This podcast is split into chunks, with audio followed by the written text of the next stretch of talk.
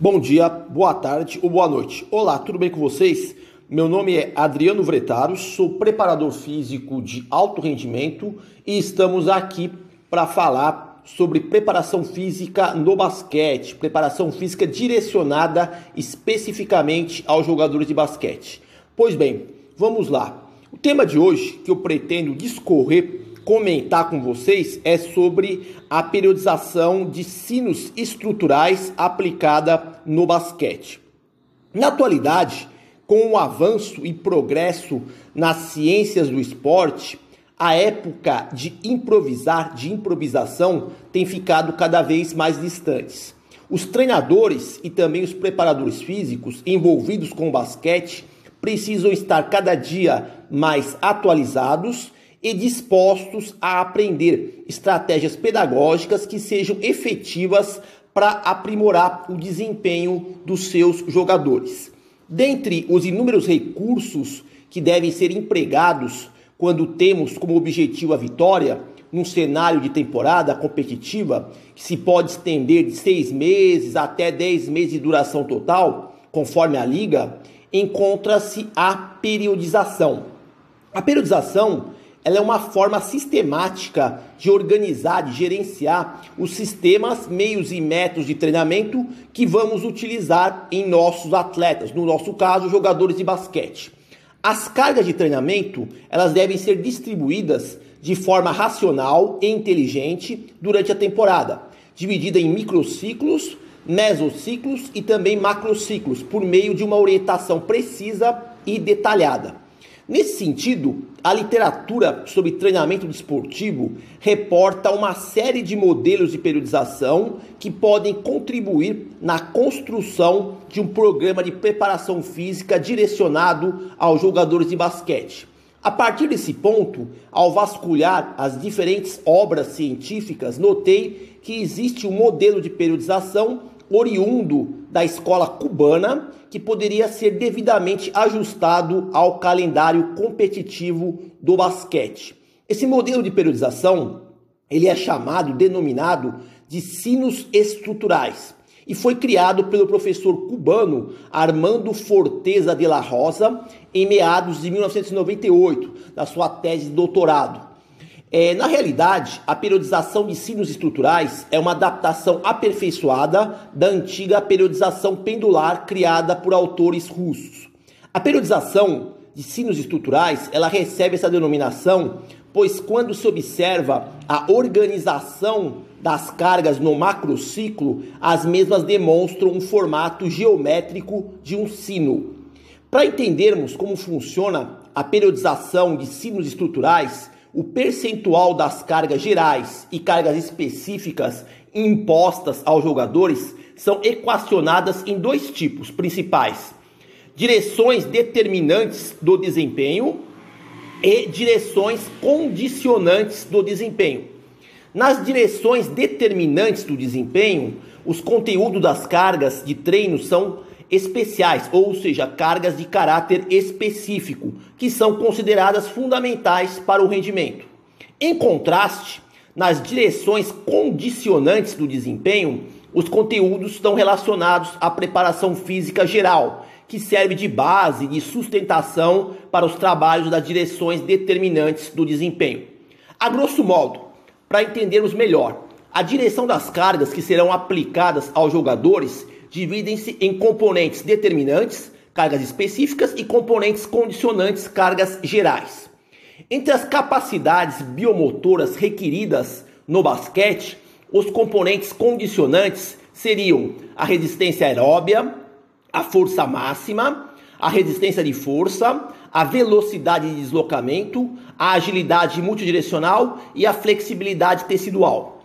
Em contrapartida, é, quando nos referimos aos componentes determinantes, nós teríamos a resistência anaeróbia, tanto a lática como lática, a potência, a resistência de potência, a resistência de velocidade, a força explosiva reativa, a agilidade reativa e a mobilidade articular, juntamente com a técnica e a tática.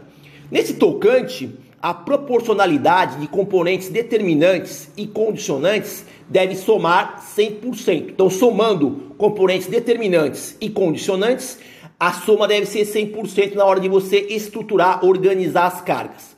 Na estruturação geral, os componentes condicionantes, que são cargas gerais, devem ser sempre inferiores a 50% em cada mesociclo.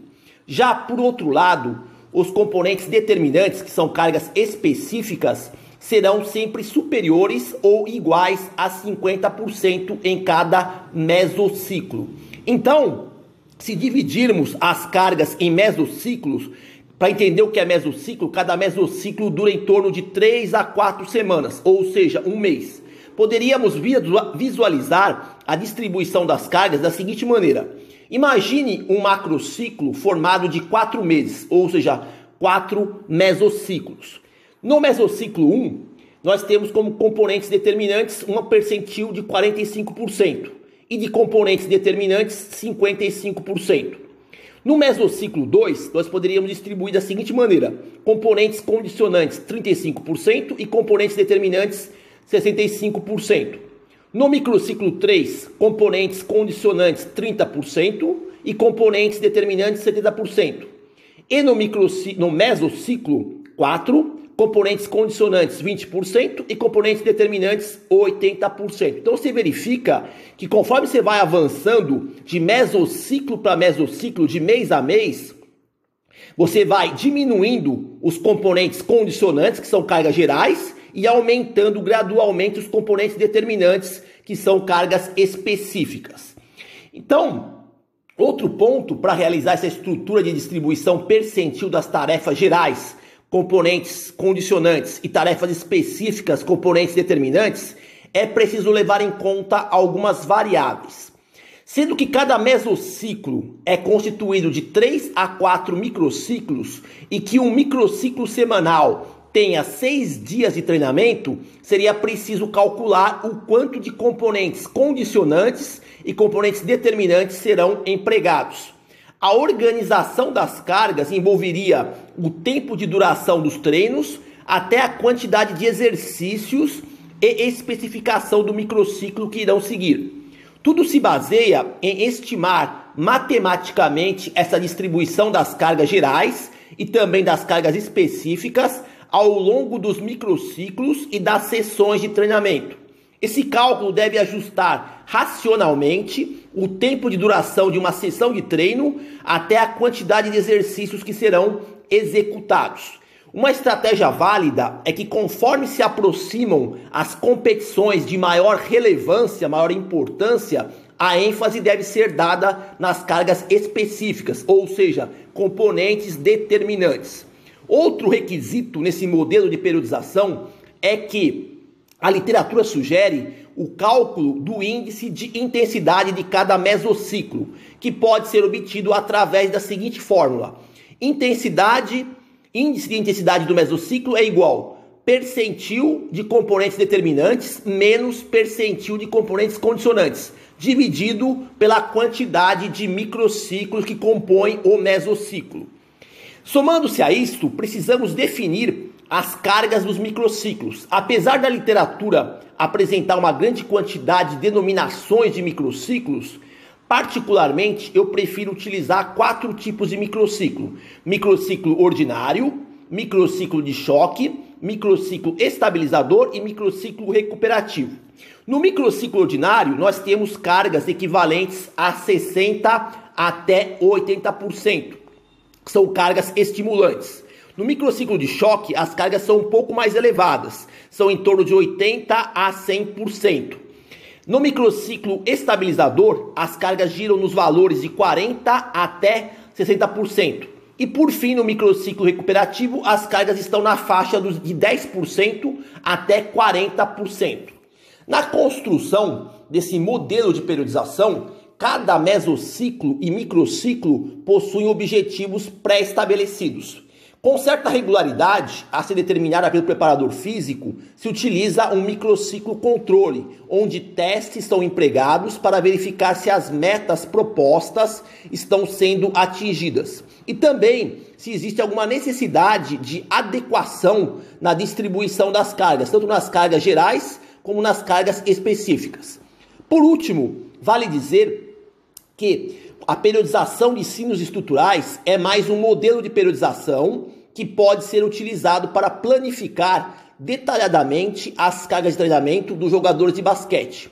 A periodização, independentemente do modelo a ser seguido, consegue estruturar a temporada para que, em diferentes momentos, se possa elevar a capacidade de rendimento dos jogadores e, com isso, consiga gerar resultados satisfatórios nas competições.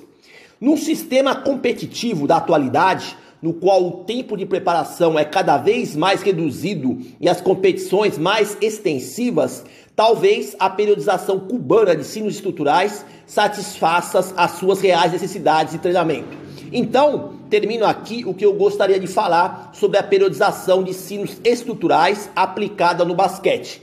Bom, por hoje é só. Espero que vocês tenham conseguido obter alguma informação útil para poder aplicar na sua prática profissional. Agradeço pela atenção, desejo boa sorte a todos e até a próxima.